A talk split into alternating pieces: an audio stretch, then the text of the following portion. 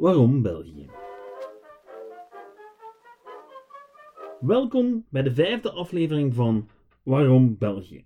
Een iets wat knutselig gemaakte podcast die met zeven mijlslaarzen door de Vaderlandse geschiedenis heen trekt op zoek naar het waarom van het heerlijke, chaotische geheel dat wij een land noemen. Vorige week hadden we het over de beeldenstorm, de licht over de reactie van een zekere hertog van Alva en hoe dat alles na een heleboel geoorlog leidde tot de eerste scheiding der Nederlanden. En vandaag nemen we de draad weer op en kijken hoe de zuidelijke Nederlanden, a.k.a. min of meer België vandaag, na de scheiding heel wat vieze en minder vieze watertjes te doorzwemmen had. Welkom!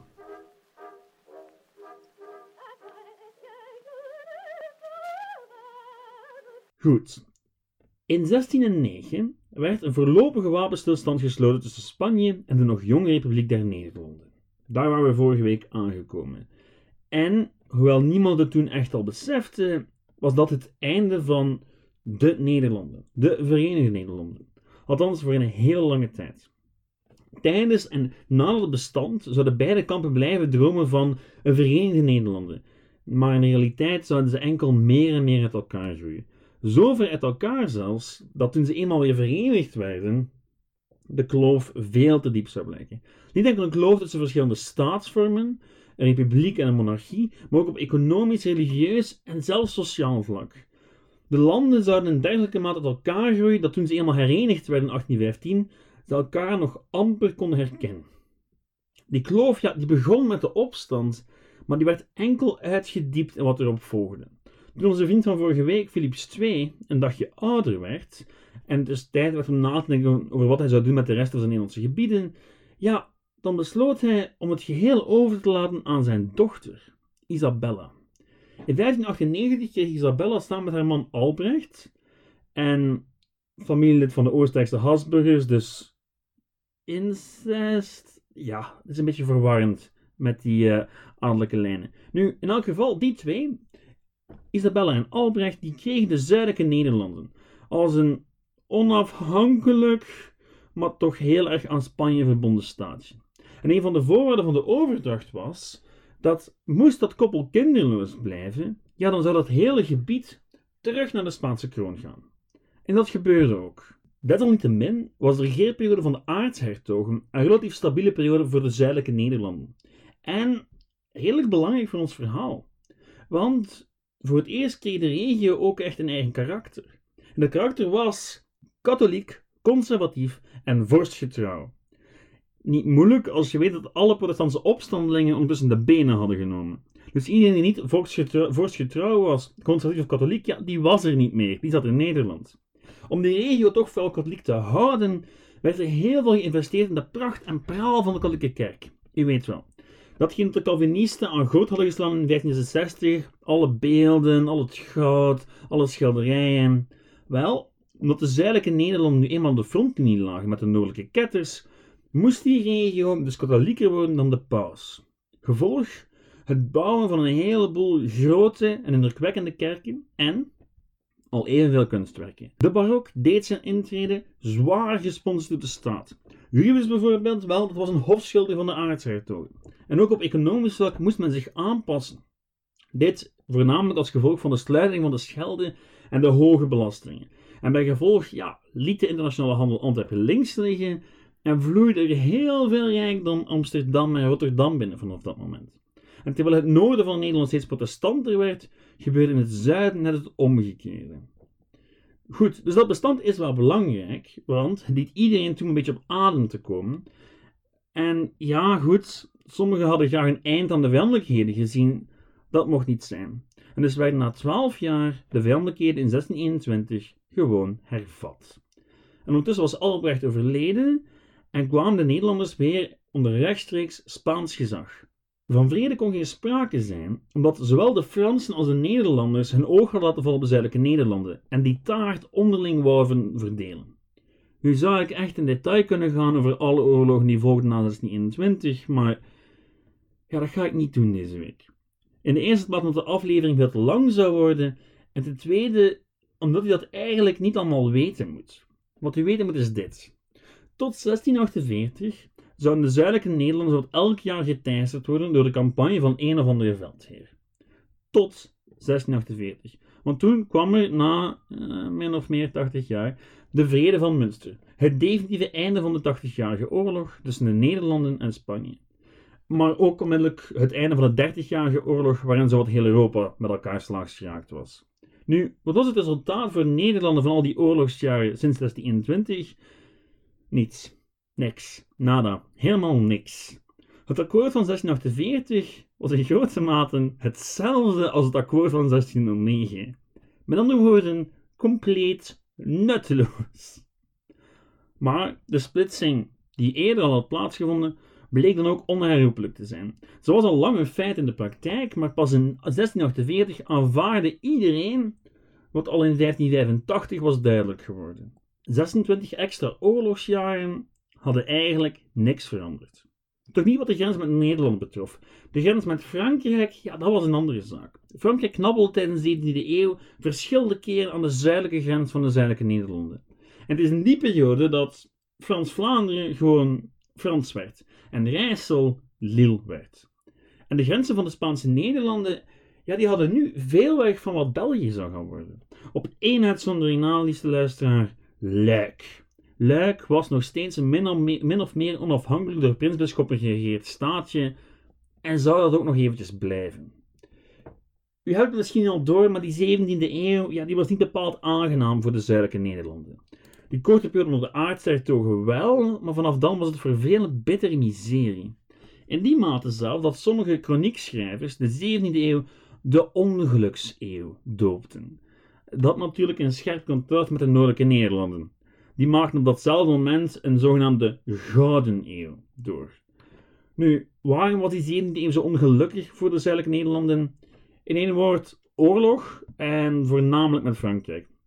Want dat was een zekere Louis XIV, Lodewijk XIV, aan de macht gekomen. U kent hem wel, de zonnekoning. En die gaat echt om de haverklap proberen om de grenzen van Frankrijk uit te breiden naar het noorden toe, naar de Schelde toe. En die gaat heel hard zijn best om de zuidelijke Nederland in de handen te krijgen. En voor de bevolking betekende dat hoge belastingen en algemene verloedering. Met al dat geoorlog was er heel veel geld nodig en had niemand tijd of geld om echt ook te regeren. Om een lang verhaal kort te maken, die Spaanse periode, ja, dat was niet bepaald een leuke tijd om in de zuidelijke Nederlanden rond te lopen.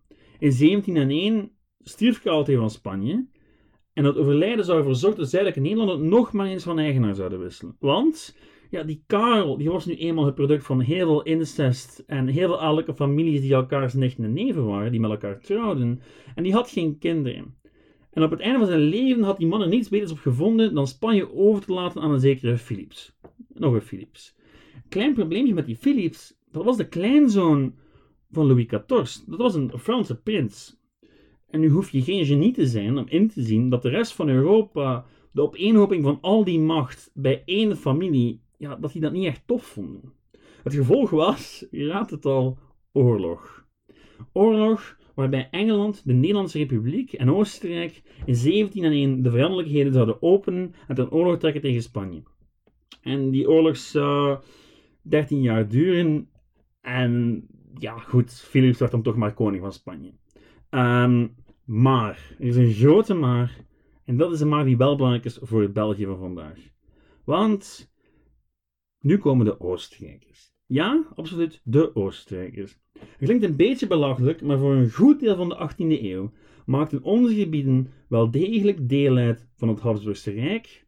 Niet meer de Spaanse afdeling, maar de Oostenrijkse afdeling. De Oostenrijkse, want de Spaanse tak van de Habsburgers, die sinds Philips II de scepters waren in onze contrij, die was uitgestorven. U weet wel, weer zo'n geval van dynastiek toeval. Waar als de Spaanse vorst sterft in 1700, die geen directe erfgenamen achterlaat, het gevolg is die 13-jarige oorlog. En aan het einde van de oorlog ja, gaat men gewoon een compromis gaan sluiten. Waarbij er een Franse prins komt op de Spaanse troon, maar Oostenrijk als troostprijs heel wat invloed krijgt in Italië en op een plateautje, de zuidelijke Nederlanden. Die ze niet echt wouden. Waarom ze ze dan toch kregen? Wel, ja, de Britten, de Nederlanders, hadden schrik van Frankrijk. En die wouden dus een bufferstaatje. Een staatje ja, dat Frankrijk wat kon inperken. En ook een reden om de Oostenrijkers altijd opnieuw in een oorlog tegen Frankrijk te trekken. Dus een heel mooi voorbeeld van hoe België, of wat later België worden zal, gebruikt wordt in het spel van de Europese grootmachten. Nu, de Spaanse Nederlanden waren dus de Oostenrijkse Nederlanden, en dan lijkt het dus alsof we nog steeds ver af zitten van België. Maar pas op, we komen wel dichterbij. De Latijnse naam was immers Belgium Austriacum. Belgium. Dus langzaam maar zeker begint die naam België op te duiken. En die gaat gebruikt worden voor de zuidelijke Nederlanden. Goed, voorlopig zijn die zuidelijke Nederlanden nog de Oostenrijkse Nederlanden. En nu komt de vraag: wat deden die Oostenrijkers dan met onze gewesten? Antwoord: uh, niet veel. Niet veel en bitter weinig. Meestal liet men de gebieden gewoon met rust, zolang er braafjes belasting werd betaald en men toch maar vooral het rooms-katholieke geloof beleed. Waarom lieten de Oostenrijkers Nederland de grootnis met rust? Men was er eigenlijk niet geïnteresseerd. Eigenlijk was het een cadeau dat men had moeten aannemen, maar de Oostenrijkers die keken vooral naar Centraal-Europa, niet naar de Noordzee. En tot ze het gebied zouden kwijtraken aan de Fransen, zou Oostenrijk bij elke oorlogsonderhandeling in Europa opdagen met de zuidelijke Nederland als onderhandelingschip. Ze wouden het ruilen voor van alles. Alleen wou niemand het echt hebben. Ja, behalve de Fransen wel, maar dan mocht dat niet van de Britten.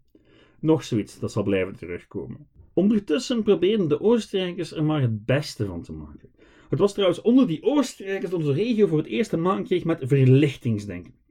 U weet wel, het, het hele idee van de maakbare mens en van een staat die voor de bevolking probeert te zorgen, dergelijke meer van die mooie ideeën. En dat leidde tot voorzichtige hervormingen. Ze probeerden men, net als hun voorgangers, nog maar eens te centraliseren en dat opduikende particularisme tegen te gaan. En daarnaast, en dat was ook nodig na de oorlog in de 17e eeuw, probeerde men de economie er bovenop te helpen door te investeren in de nijverheid en de landbouw. Het kanaal van Terneuzen bijvoorbeeld werd toen aangelegd in die periode.